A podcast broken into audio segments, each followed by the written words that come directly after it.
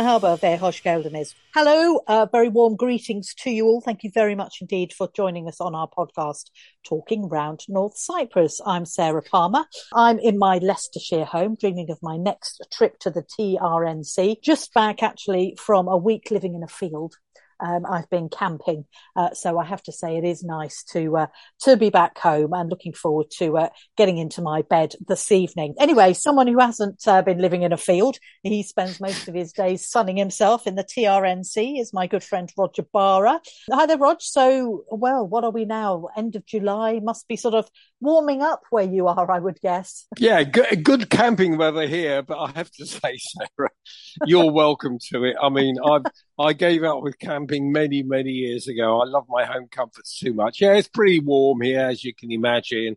It's still not blisteringly hot, so we still haven't got like uh, super temperatures. It's 35, 36, and for those of us that live here during July and August, that's actually quite acceptable. Yes, mm. it's very, very hot, but it's not silly hot like we've had two or three years running. We've had temperatures of 42, 43, 44. Not happening yet. Fingers crossed. Oh, that's good to know. That's good to know. Um, and that means, of course, fingers crossed, no more of those awful fires that uh, that we've seen. Something I wanted to mention. I know a few weeks ago you wrote to a Westminster MP who was about to engage in a meeting with the National Federation of Cypriots, who you described as a racist organisation. You got the bog standard reply from your email. I think we both thought that would be that, but you've actually received a real reply from a real person. Is that right? Well, a, a, sort of real person, but a real office. Yeah, I, I'd written to Mr. Cleverly. I think he's the MP for Braintree. I said, would you have the courage to remind this organisation, if you have to meet them, of its recent history? I said, but we all have to live in hope, particularly those of us that live in the TRNC and have to put up with Britain's total bias in favour of the Greek side. But you're right, Sarah. I got from the Foreign Commonwealth and Development Office. Ooh. Dear Mr. Roger Barra, thank you for your email to the previous Minister for Europe about the event with the National Federation of Cypriots, blah, blah, blah. And of course, then you just get the formulaic stuff. The UK government continues to engage actively with Cypriot communities in the UK, meeting with representatives, responding to public communications, and meeting parliamentarians. It goes on through more rubbish. The UK, through both official and ministers, have been engaging with both Cypriot leaders in support of the UN led settlement process what UN led settlement process? I, anyway, ultimately, they say it's for the Greek Cypriot and Turkish Cypriot leaders to decide on the details of a settlement, and the UK, as a guarantor power and a friend to all parties, brackets, especially if you're Greek, will continue to provide support to this UN led process. In other words, complete and utter, can I say this word in a podcast? Yeah. Bollocks. But they did reply in person to my letter, and it wasn't just a standard bulk reply. So uh, I'm still glad I wrote it. Yeah. Even though I knew it wouldn't, that you know, you wouldn't get any kind of reply that would indicate that Britain is at all biased in this process. But yeah. as I say. I, am happy that we got where we went. Well, that's right, and as you say, you um, you know, you got it, so that's that's really good. But there is some there is some good news this week, isn't there, for the Turkish Cypriot community um, in the UK, all to do with the uh, the Met Police in London. So um, so what's that about? Oh, this is all the news from our good friend IPEC and uh, the T-Vine online newspaper. And it's an apology from the Metropolitan Police about their training manual, which contained unbelievable racial stereotype stuff. So basically, what happened was the Met had a training manual and they had in that manual a case study centered on a Turkish Muslim male who in this scenario was responsible for multiple vile criminal acts. He was described, listen to this, as a racist, drug dealing Turkish gangster, murderer, and rapist. And there were graphic details of the crimes he was committing, including murdering a Chinese man using a Gurkha knife. Oh. Also, I, I, won't go into all no, the, no. the horrible mm. things. And the same Turkish man was also said to racially abuse his Greek Cypriot neighbours and and tip their disabled son for from his wheelchair for a laugh. Okay, now this is not a real case study. This is all you know pretend, but no clear explanation of why the Mets needed to concentrate so many vile attributes in one person, creating an extreme and, and let's face it, quite absurd caricature of a Turk. Yeah, yeah. that's awful. So, they, they, need, they didn't even need, to be honest, to give them a nationality. Absolutely not. You're, you're, you're, you're absolutely right. But but the Turkish Police Association, known as the TPA in, in the UK, a really great egg called Baroness Hussein Ece. Now, she is a really good egg and uh, she appears a lot on Twitter. She's the mm. first woman of Turkish Cypriot origin to be a member of either house that she was appointed a liberal Democrat working peer back in 2010. So in the House of Lords, you've got this wonderful Turkish Cypriot supporter, or at least someone who will stand up for the rights. And British Turkish Cypriot Association were among the British Turkish community groups and leaders to write to the Met and say, you, you know, this is Turkophobic. This is Islamophobic. You can't do this there's a load more stuff that you can read in tvine.com. So go there if you want the full story. But Sarah, the wonderful news is in the past week, the Metropolitan Police Service issued an apology to the Turkish and Turkish Cypriot community over its use of what they call a racially and religiously offensive case study, saying it's very sorry, it's caused so much upset.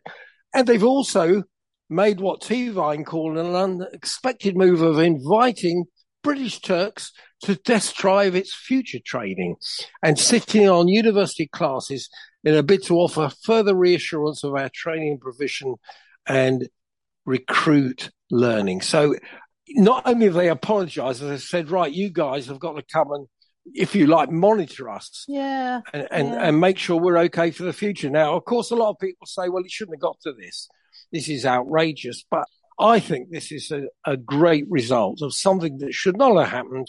It did happen.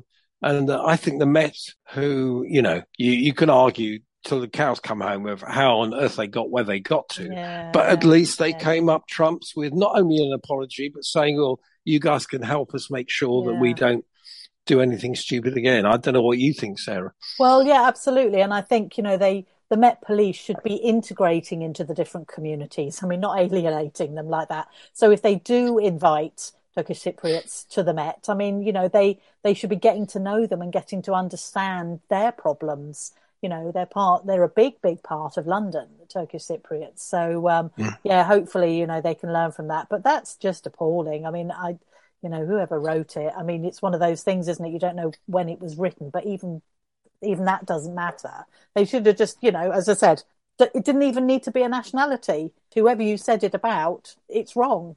What, whatever nationality you put in that in that scenario, anyway. But as you say, a half decent outcome. Indeed. So, uh, so let's get to our special guest this week, Alper Mehmet. Now, he's an extraordinary Turkish Cypriot. He left his home island at just eight years of age with no English, and he became the first British ambassador from an ethnic background. And he has an extraordinary tale, a great career in immigration, foreign office, and as I said, um, going on to become the first British ambassador from an ethnic background. I got in touch with him, having met a mutual friend from the Foreign Office. Um, they knew each other because it's a, sort of quite a small world, and he kindly agreed to uh, chat to me. So, as we always do, I started by asking him about his early life back in what we now call the Turkish Republic of North Cyprus. childhood in the TRNC. Well, um, the first thing I would say is that the TRNC hadn't been invented in those days. Um, I, I actually left in 1956 as an eight year old, and it was just about the time that um, the insurgency, EOKA, bombs started going off. My father had returned from London, where he had been since 1950. He, he returned in 1955. He was ostensibly going to stay.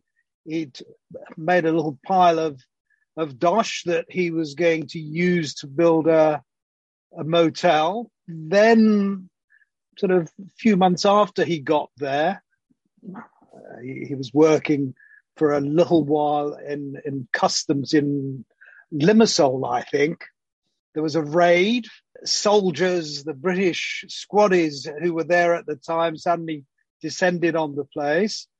And there they were, told to get up against the wall with their hands up. And there was a chap working with, well, he, he was serving with the, the military from our village where we were born in, where I was born, Regina, now called Akıncılar. And my father said, Hey, Mehmet, he said, Don't you know who I am? And he said, I'm on duty and sort of poked him with the gun. And that was it, really. He came back home after that and said to mum, This is not for us. This is not a place to uh, bring up our son. Um, I'm going to go to London, go back to London. Will you come with me? And mum, having been on her own for five and a half years, bringing me up, said, you're not going anywhere without me anymore. I'm not going to let you go to the loo, she said, without me accompanying you. And that was it, really. We we arrived, funnily enough, arrived on his birthday on the 26th of July, 1956, in London. Wow. And and that was it. But I, I did go to school for a couple of years in Cyprus. I remember it well it, it's funny going back now because there are a few of my contemporaries who never left, even though the village was uh, effectively transplanted to uh, another place after 1974. There were a few of my classmates who who actually stayed, and, and they they're still there. Wow! But the village has has changed a lot. Inevitably, there are only a few hundred people there now whereas it had grown to a small town uh, even by the time that we had left, although yeah. it, it was still pretty primitive in the facilities available. There were there were no made up roads. There was no there was no electricity. There was no there was no gas. There was no running water. Wow. Water was mm. tapped down bottom of the road. So it was it was still pretty um, backward in many respects or undeveloped. People were actually surprisingly sophisticated, I suppose, for want of a better word, um, and indeed educated. The younger generation had been educated, unlike the older people, mm. most of whom, like my grandparents, spoke more Greek than they spoke Turkish, which I suppose was it, it was symptomatic of the fact that Greek Cyprus was pretty much beginning to dominate. And uh, as Turkish Cypriots will, will tell you, they, I think, if not blame, if they, even if they don't blame the, the British uh, for what happened post 55, independence and all that, I think that um, they do, a lot of them do resent the fact that they were not helped. Mm. They were not supported in the way that they felt that as common citizens of, of Cyprus, they, they should have been. Yeah. So when you arrived in the UK, as you say, as an eight-year-old, how was that? Must have been very different for you. Could, Did you speak any English? No, I didn't. I, I, I spoke no English. We lived in Kennington, arrived the end of July, and we were in Kennington for about three months, I suppose. Uh, by Christmas 56, we moved to Bethnal Green. Although I, I went to um, a school in Kennington called Keyworth for, for a few months, where I, I remember I, there, there, there are photos of, of my class where there's one in particular where the teacher is reading to everyone. Well, I didn't really have a clue what was being said. So instead of listening to her, I'm the only one looking at the camera with my arms folded and beaming. so how how quickly did you pick it up? Did you sort of you know I mean I guess when you're immersed in a language, um, you sort of have to, especially as a child, you tend to sort of soak up um, what's going on around you, don't you? It's a good question. I, I've often wondered, but all I can say is that I remember not being able to speak it, not being able to understand what was going on. And then I did, and I'm not quite sure at what point that actually happened. Yeah.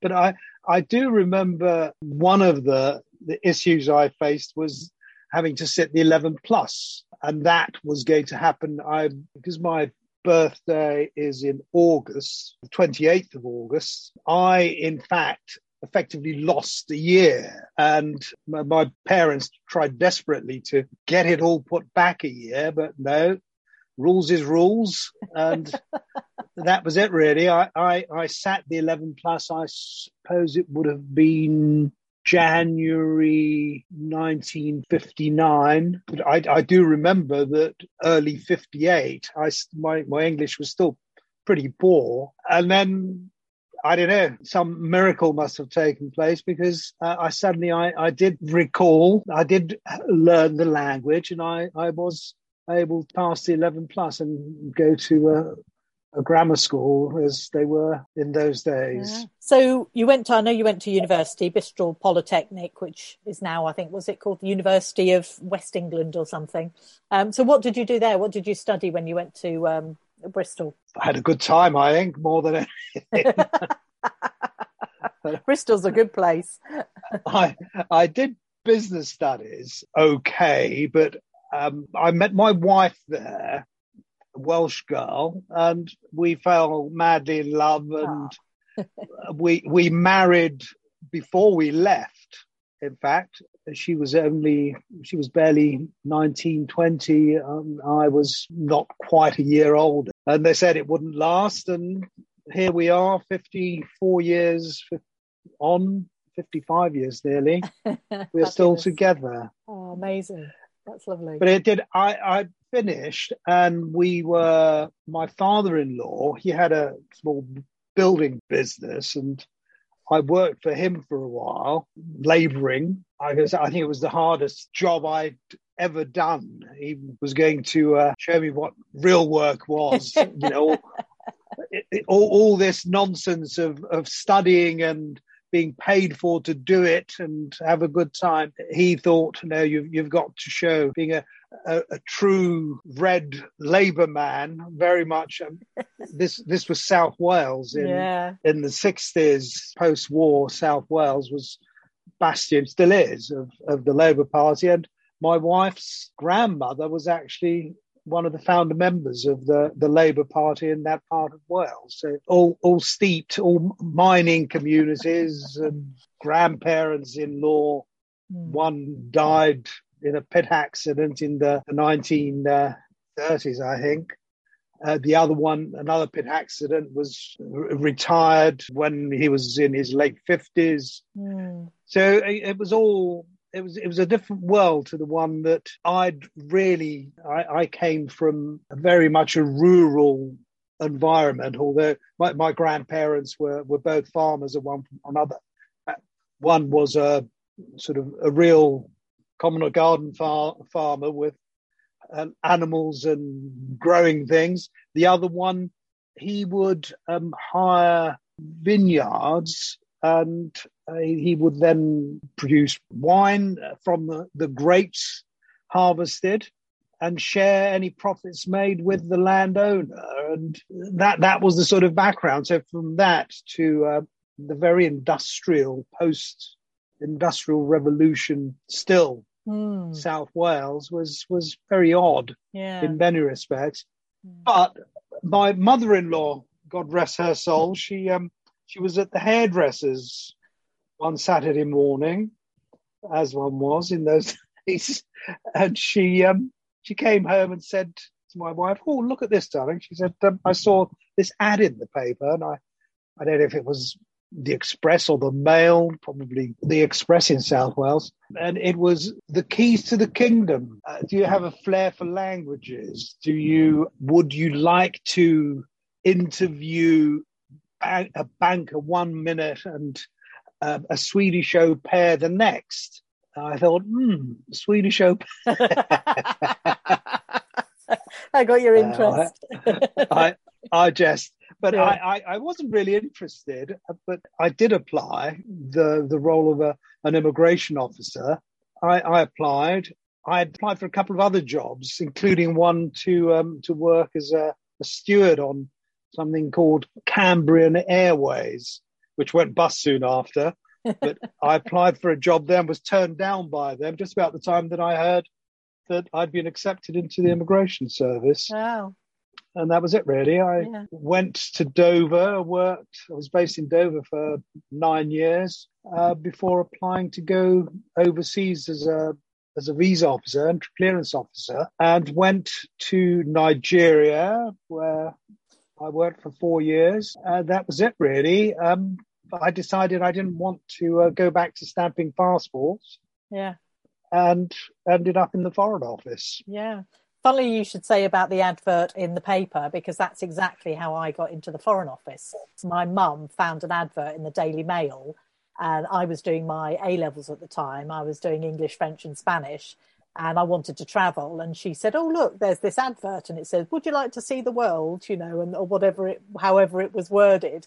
And again, I applied, and I thought, "Oh, well, okay, we'll see where it goes." And but it was an advert in one of the advert in the paper that got me into the into the foreign office as well. So that's uh, uh, that's quite funny. So how did you square doing immigration work with being an immigrant yourself? Did that help? Helped in the sense that I got to do a lot of the sort of jobs and the sort of work that caught the eye of those above me. Uh, because I spoke both Turkish and Greek, mm.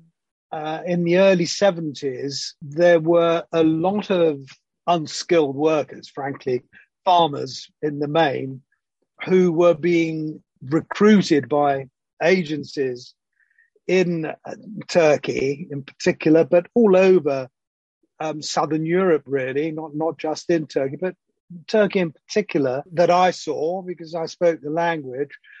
So all, all these farmers really um, would suddenly turn up claiming to be experienced waiters or in the rag trade. And, and they were, it was cheap labor, frankly, but we had the rules that they had to demonstrate that they actually qualified for uh, these jobs and obtained work permits quite correctly. But the fact was that many of them, frankly, didn't have a clue about mm. waiting or yeah. uh, sewing or, or whatever. And, and that it was relatively straightforward to establish the fact that they just didn't qualify. But I did, it did mean that I, I spoke a lot of Turkish and and a lot of Greek. Greece. Mm. This was before Greece was in the European Union, of course, joined yeah. the, the, common market. Yeah.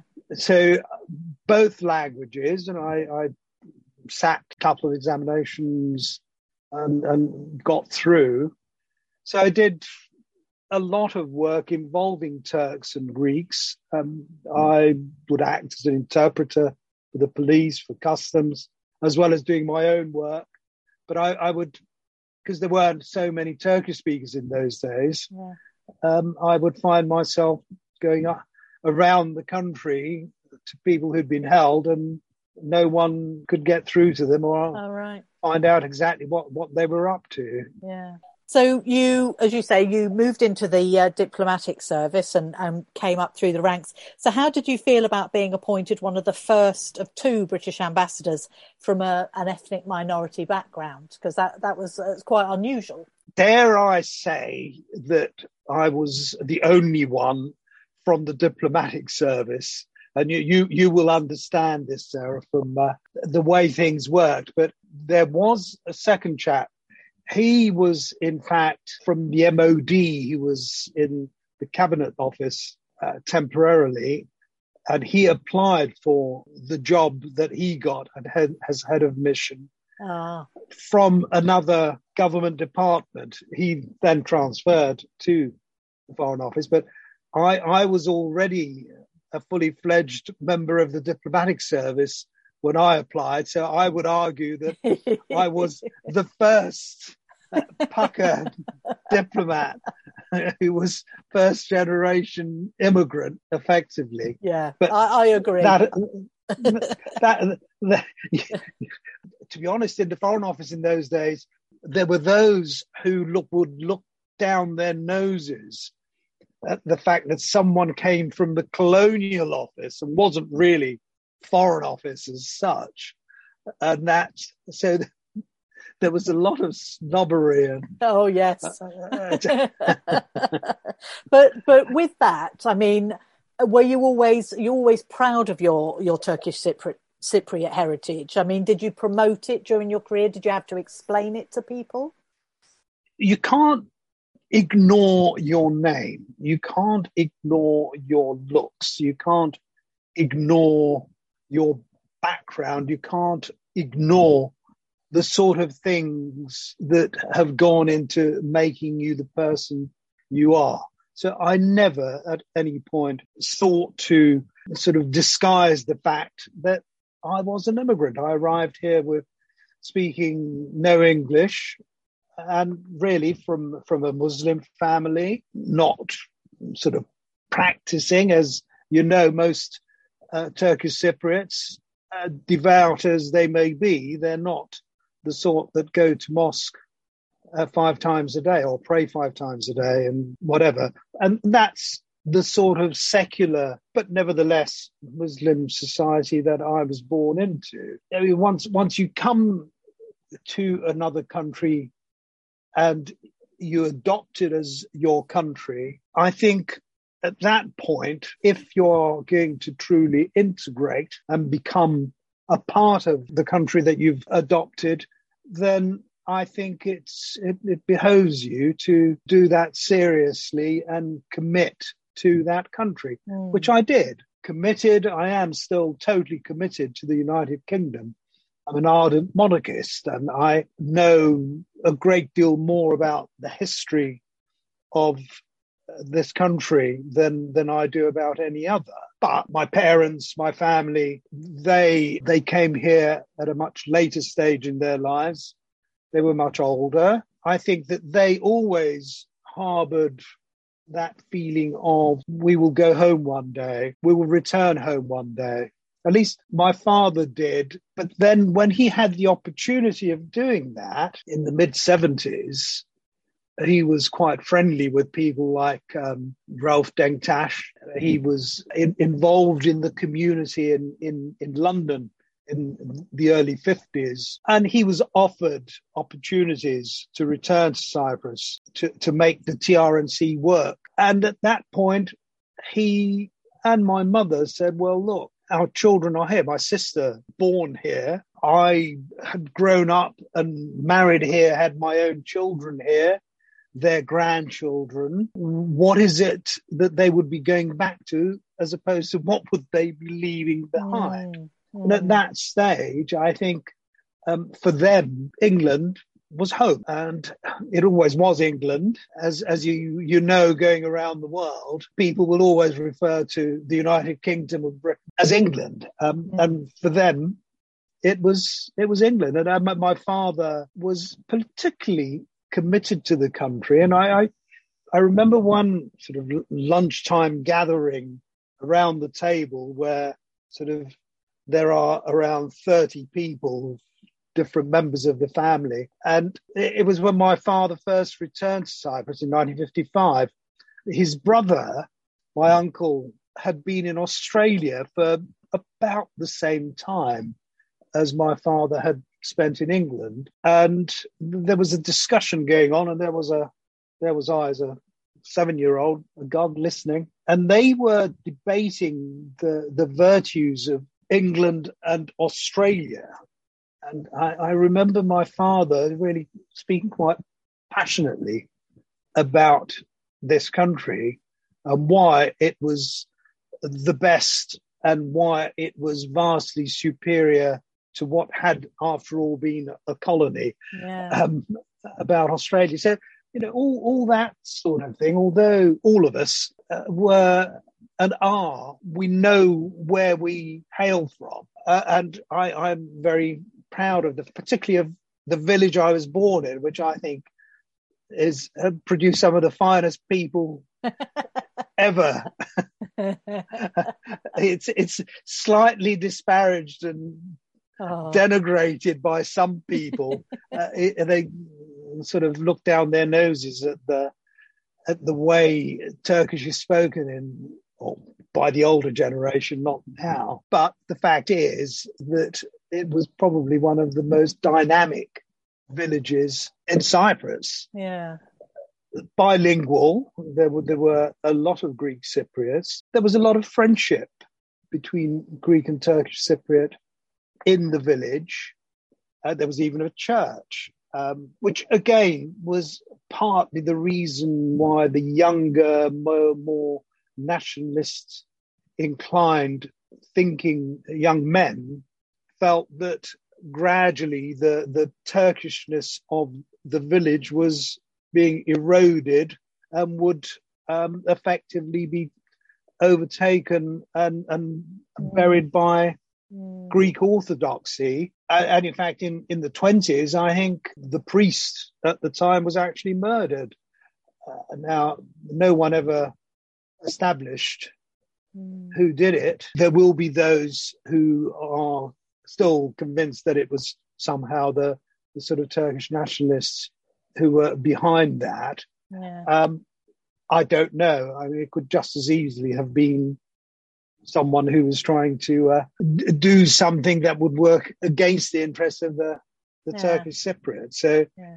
uh, I, I, honestly don't don't know. But that that that again was the sort of background um, to to why I went to kiss hands with the monarch, having already been involved with the royal family before that, I went off and very happy and proud to be serving my queen. No, that was Alp Mehmet. And if you think that is anywhere near the end of his life story, then you've got another thing coming. So next week you can hear the second part of that interview where we discuss his time in Iceland and how he came to be an ambassador, how he became to be the British ambassador, as I say, first one from an ethnic background. Next time you'll hear his involvement with Migration Watch. Now, when I first read that Alp Mehmet was about a great thing called Migration Watch, I yeah. honestly thought he was a bird watcher. And this was all about, you know, monitoring birds who come to a certain area. As my big brother Henry from immigration reminded me, it's a huge thing, this Migration Watch. And next week, you will hear his passionate views on immigration and what's happening in the English Channel right now. It's really, really worth a listen. And uh, both you and me can't wait to let everybody hear that. Yes, indeed. Yeah. Oh, that's funny. That migration watch. That's very good. Yes. yes. See with a pair of binoculars right now. So yes. So we will put that out as our next podcast, uh, the second part of that interview. I guarantee it's not to be missed. A lovely, lovely chap. And, um, he has said that we'll have to meet up. And I said, only if it's in Cyprus. And he said, yes, absolutely. We look forward to that. So um, I hope you enjoyed that first part of the interview with Alp Mehmet. So uh, I think that's about it then, Rog, for today. So thank you very much indeed to everyone for listening in. Um, if you want to get in touch with us, you can do. Please do. We are on Facebook and Twitter. Just look for Talking Round North Cyprus. You can always email us as well, trnc.podcast at gmail.com. I'm Sarah Palmer. And I'm Roger Barra. I love you all. Thank you for joining us. We'll talk again very, very soon.